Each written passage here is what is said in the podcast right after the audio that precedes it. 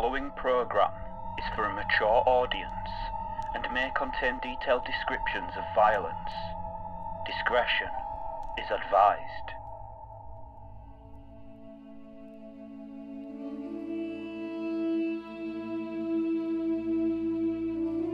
Against the unending mist and unseen terrors of the ethereal plane, the radiant citadel stood bright as a bastion of hope. It was a living relic of the ingenuity and collaboration of 27 great civilizations. Abandoned and lost for ages, the citadel was resurrected from its slumber and reclaimed by the descendants of those societies, though some peoples remained missing. The city served as a nexus for diplomacy and trade, a repository of histories and secrets, and a thriving sanctuary for those seeking safety or a better life. The Radiant Citadel, a gathering place of strangers and stories, the ancient writing of Allura Aetheri. Welcome to Radiant Light, a 1D&D solo campaign. For almost a decade, millions of players around the world have enjoyed Dungeons & Dragons 5th edition. 1D&D is the codename for the future of D&D. Under this codename, Wizards of the Coast have begun updating and expanding the rules of the game, taking the best parts of 5th edition, creating an experience that is backwards compatible with 5th edition books and will evolve the game for years to come. At the time of recording this, the 1D&D rules are in playtesting, with new books slated for release in 2024. Until then, Wizards will drop new materials from them for playtesting. This podcast will take these playtesting materials as they are released and apply them to a solo D&D campaign. Over time, as new rules are added, the campaign will evolve. Let's get to it.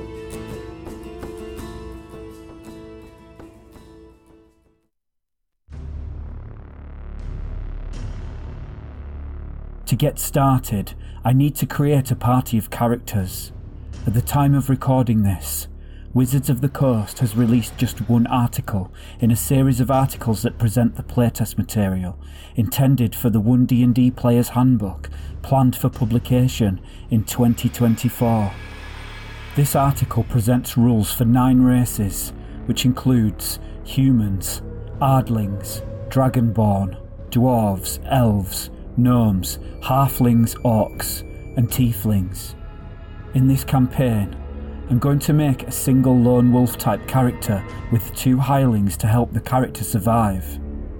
I've already rolled up their ability scores and chosen suitable classes using 5th edition D&D rules as recommended by the 1D&D playtesting materials.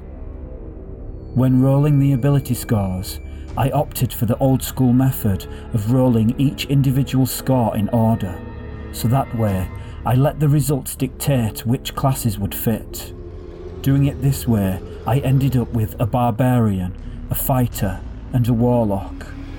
Once I finish creating these characters, I'll post the character sheets on my blog at solodungeoncrawler.blogspot.com. To determine my first character's race, I'm going to roll a 10 sided die. As there are only 9 races, if I roll a 10, then I'll just re roll the die. If you prefer to get straight into the story, then feel free to skip ahead. My first character will be a gnome. Interesting, I've never played a gnome before, so this will be a new experience for me. In 1D&D, a gnome is a humanoid about 3 or 4 feet tall who can live for over 400 years on average. They have two subraces, forest gnome or rock gnome. Rock gnome it is.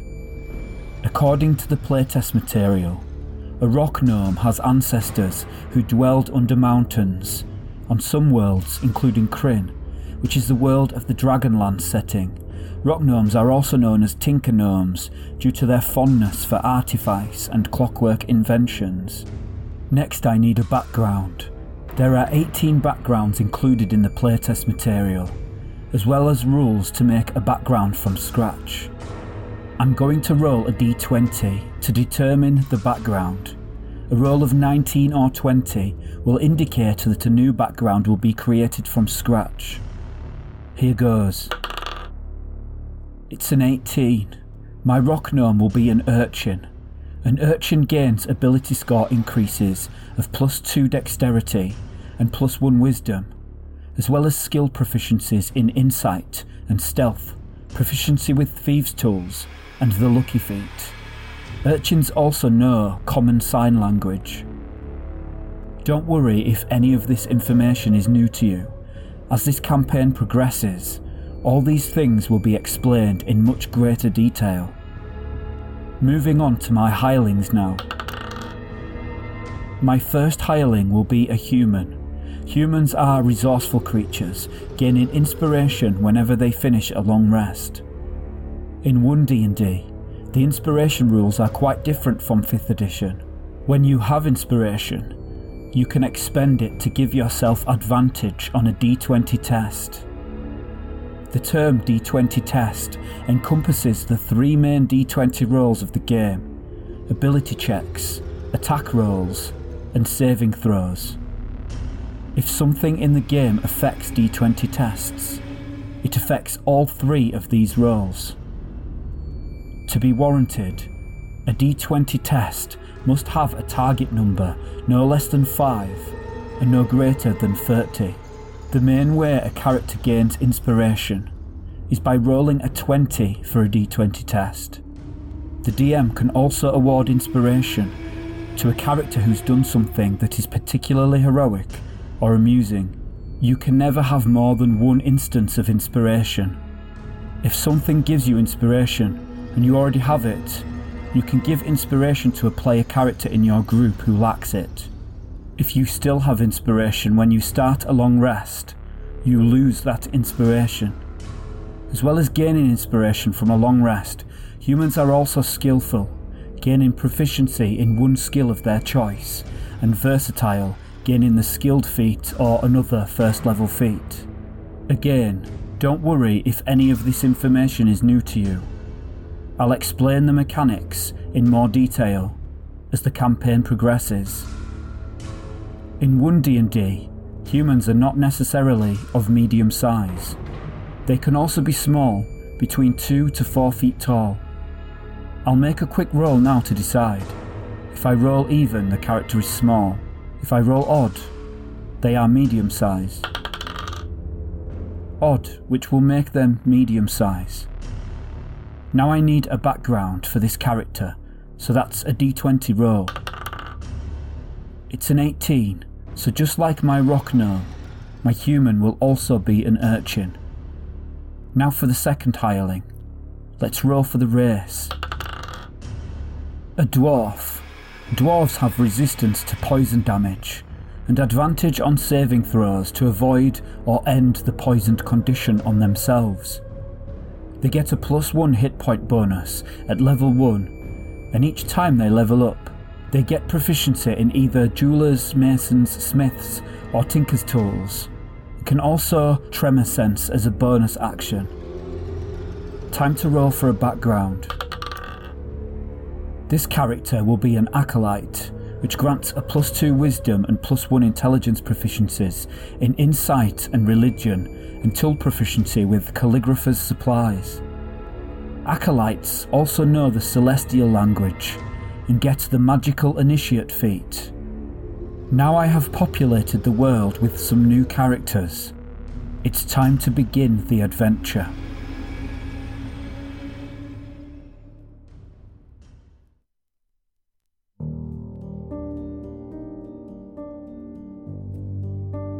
As the community of wagons winds their way past Silvercarp Farm, Chon glances back towards the young gnome carrying a long trident and quarterstaff named Luvia.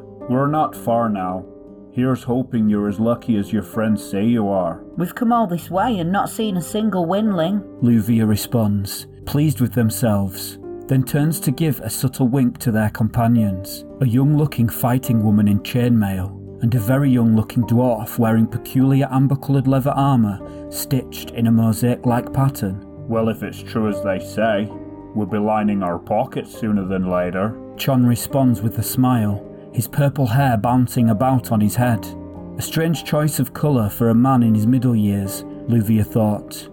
But then again, he was a free thinker according to his own words.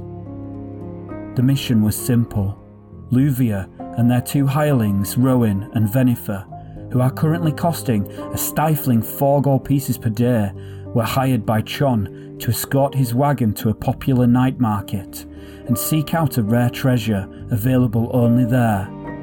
Piece of cake, right? Well, there's the added complication of the Windlings, playful and mischievous creatures who defend the mountains and alpine vales against trespassers. A Windling rarely engages a threat directly, preferring to deter intruders by harassing them with thefts and pranks.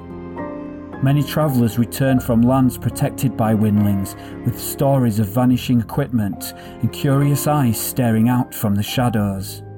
As the wagons close in on their intended destination, night is drawing in quickly, and the roads leading through the valley of Sabsunkur will be much more dangerous. It is the 24th day of the month of Ches, also known as the Claw of Sunsets, in the year 1495 DR, and spring has just arrived, marked by its equinox just three days past. Amid the heart of the valley, laupop flowers begin to bathe the nightly mountain jungle in their soft, blue purple light. This lush, luminescent jungle sits within a vivid patchwork of rural farms. Well kept roads crisscross the region, connecting the populous Dinsing night market with the scattered communities of the outer edges, which border the mountain. This regional market attracts visitors from distant lands with delicious foods, rare treasures, and all manner of unpredictable fortunes. Tourists nicknamed this ever changing district the Dancing Night Market due to its festive atmosphere and the colourful displays of magical lights that illuminate vendors' wares. As the sun finally dips below the horizon, the Dinsing night market twinkles to life, gradually igniting in a dazzling display. The smells of food carts filled with pot stickers, coconut desserts, spiced meats, sticky buns, and more drift amid bright bouquets of glowing flowers and magical lights in the shapes of vendors' wares and whimsical mascots. Crowds of shoppers wander the stalls, drawn by the colours, smells, and music. Visitors might sample fine desserts, seek the expert works of artisan families, or be entertained by groups like the folklore sharing Dancers of Smoke. Becoming a vendor at the Dinsing Night Market involves gaining the favour of the five oldest families of Sabsunkur, then paying a large fee to prove success. While this approval process was initially created to prevent corruption, many would be vendors spend years saving for the fee even after earning the family's favour. Many older families have grown greedy and try to stifle competition from new vendors as Chon's wagon begins to travel through the market, making its way toward the larger central tents. Luvia's eyes grow wide in fascination at the wonderful sights, sounds, and smells. They had never seen anything like this before.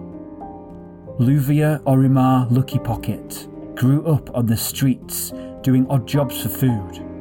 At times, when the hunger became unbearable, they resorted to theft a simple escort job and retrieval of a priceless item for an extra profit was more than good enough reason to agree to a job like this with few questions asked.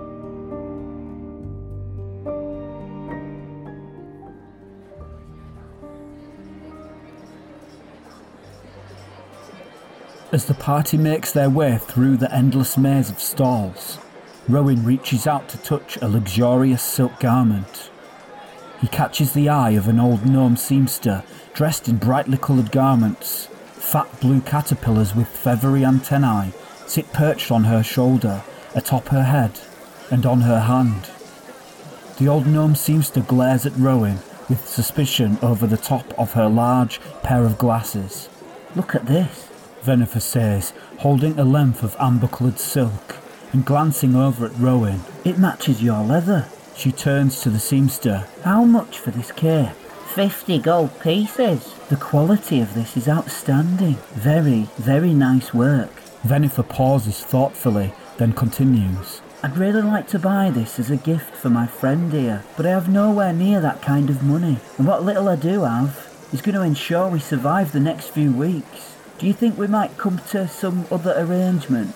I'm going to make the first official roll of the game here. Vennifer is attempting to persuade the seamster to come down significantly in price. She will need to roll a persuasion check. Wow, the first roll of the game is a natural 1.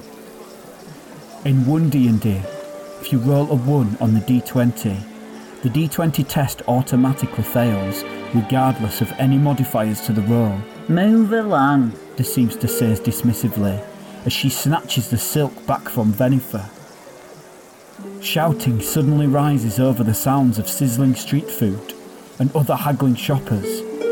A shrill voice cries out, Give it back, you little thief! Now you're the thief! replies the youngster with a panicked squeak. An instant later, a frantic kobold bursts from the crowd, clutching a sizable bunch of green onions. A flustered gnome woman chases him. Stay tuned to find out what happens next.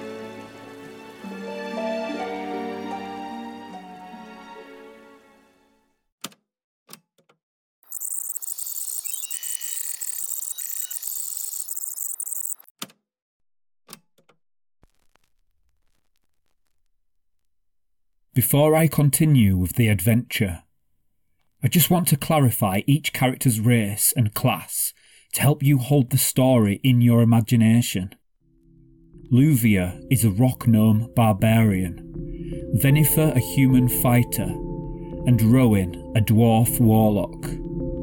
With that cleared up, I also want to bring to your attention that at the time of recording this, Halloween is just around the corner. This is my favourite time of year. I absolutely love autumn and I love Halloween. Coinciding with this, I have just reached 3,000 YouTube subscribers. This is a real milestone, and I want to mark both these occasions by doing something involving friends of the show. So if you're listening to this and you're staying along for the ride, then that's you. You are formally invited to contribute to the world of this solo campaign and have one of your creations featured on the show. For the next instalment of this series, I would like you to design a spooky Halloween themed market stall for my characters to visit at the Din Sing Night Market. Alongside this, the stall should come complete with a write up of a creepy NPC who will be the vendor of the stall. To submit your creation, all you have to do is either visit my YouTube channel at youtube.com forward slash C forward slash solo dungeon crawler forward slash community, where I have posted up details of the competition. You can enter by leaving a comment on the post containing the details of your entry. Alternatively, you can send me a private message on Twitter at Crawler Solo. All I'm looking for is a write up describing the market stall and the stall's vendor, and I will pick one to feature on the show. If you have any questions, then feel free to get in touch via the YouTube community post or on Twitter. I look forward to your entries. But in the meantime, back to the game.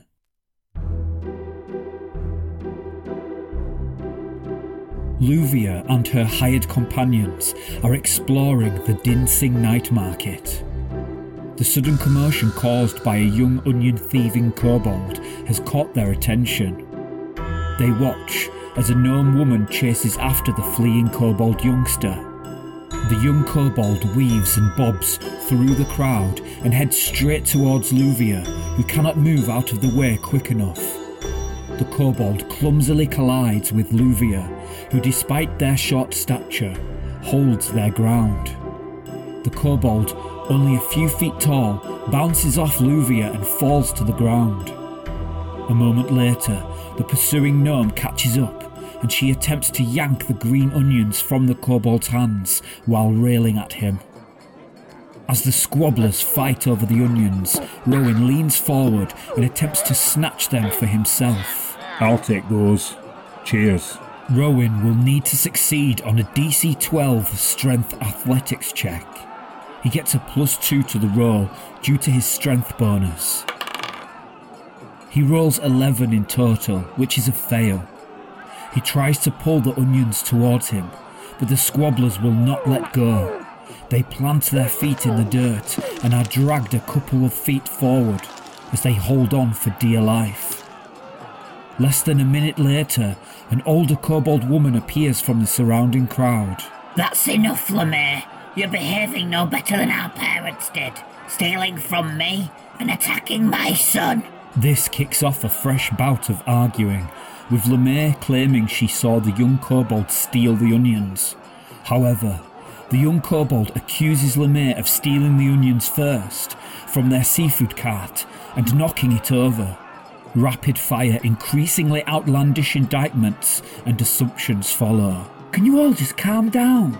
The arguing kobold woman doesn't seem to hear Vennifer's words. As if noticing the party for the first time, she turns from her son and the irate gnome shopkeeper. You, you strangers look like capable sorts. I'm Kusa Zungoon, proprietor of market famous Zungoon family seafood.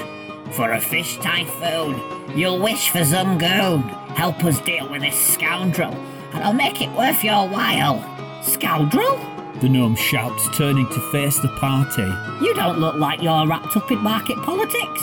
I'm Lamai Tienmo. Help me figure out what's going on here, and I'll give you a lifetime supply of delicious noodles from Tienmo Noodles. Both women turn toward each other, quarrelling anew over what they'll offer the party to help them. This includes offers in gold pieces, grandiose delicacies, and family cooking secrets, such as a feast of thrice fried Tarascu trout or the secret of making bewildering Mobius noodles. Both vendors are eager to prove the other is to blame for the vandalism and sabotage both of their market stalls have been suffering. While the argument escalates, Roin reaches into his backpack and pulls out a small bag and unties it. He pours a small amount of sand from it into his palm and blows it towards the squabblers. Kusa and Lamai, through their startlement, stop bickering immediately. I will give the party a choice here. They can choose to ally with either Kusa or Lamai for a 100 gold piece reward and a lifetime supply of free meals from their employer's cart. Alternatively, if the characters don't want to pick sides, but agree to investigate, then both shopkeepers are convinced they've successfully hired the party. A roll of a die will decide for the party. The party will not take sides, but will agree to investigate the shopkeeper's stands and the surrounding market and uncover whether one of the vendors is sabotaging the other. Following the heated exchange, the gawking crowds and shopkeepers disperse. The party doesn't get far before another market vendor approaches them. This human man wears a flashy green shirt with a high collar and gold filigree trim shaped like hot peppers. He smiles while shaking his head as he approaches. Allow me to introduce myself. The man says with a bow. I am Kasim Arun, one of the owners of the Spice Brothers store. Vennifer returns a fake smile at the man, but Roin steps forward and holds out his hand to shake. Nice to meet your acquaintance, Kasim. Perhaps you can help us. We are members of the Merchants Guild who oversee conduct here in this market. We're investigating claims of a possible sabotage on a few of the stores. You wouldn't happen to know anything about that, would you? Roin is attempting to deceive Kasim, so he will need to perform a charisma deception check. He is proficient with this skill and also has a high charisma score he gains a plus 5 bonus to his roll. He rolls a 23 altogether. That's a pretty good roll. Kasim lets out a sigh of regret. The families here just can't get along. He laments. Some vendors just give the night market a bad name. But isn't it beautiful? He waves his hand in a flamboyant gesture and continues in elaborate speech. It would be a shame to ruin the night embroiled in politics. I presume you know the market well. Absolutely like the back of my hand. Roin responds confidently. No grand tour required then. Kasim bows once again. I wish you a pleasant evening. As Kasim turns and begins to walk away, Roin shouts after him suspiciously. You didn't answer my question. How so? Kasim responds with a subtle mask of bewilderment. I asked if you knew anything about sabotage. Will the party successfully extract information from Kareem Arun? Can they get to the bottom of the feud between the squabbling market vendors and secure their promised reward? While investigating the Din Sing night market, will they also discover the rare treasure which Chon Adelson hired them to seek out? Find out next time.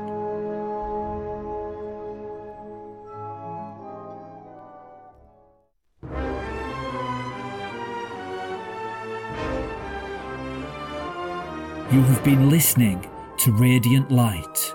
I sincerely hope you have enjoyed this episode. If you'd like to send a small donation to show your appreciation and help support this show so it can continue to grow and expand, then please visit paypal.me forward slash Tom DND. In this episode, I'd like to thank Vinny for his kind donation in August. Thank you so much. If you have listened on YouTube, please give this video a like. Feel free to add a comment to let me know your thoughts. If you don't want to miss a future video, then make sure you subscribe and click the bell icon to receive a notification when I upload a new one. If you have listened using a podcatcher, such as Apple or Google Podcasts, Podbean, Amazon, or Audible, then I'd appreciate it if you would leave a five star review. These things really help, and they let me know that the work I put into this show is worth it, and that I'm making content that people like. Another way you can support this show is by sharing it with your friends or followers on social media. Recommendations go a long way in bringing in new listeners and ensuring the continuation of the show. Thanks for listening, and as always, see you next session.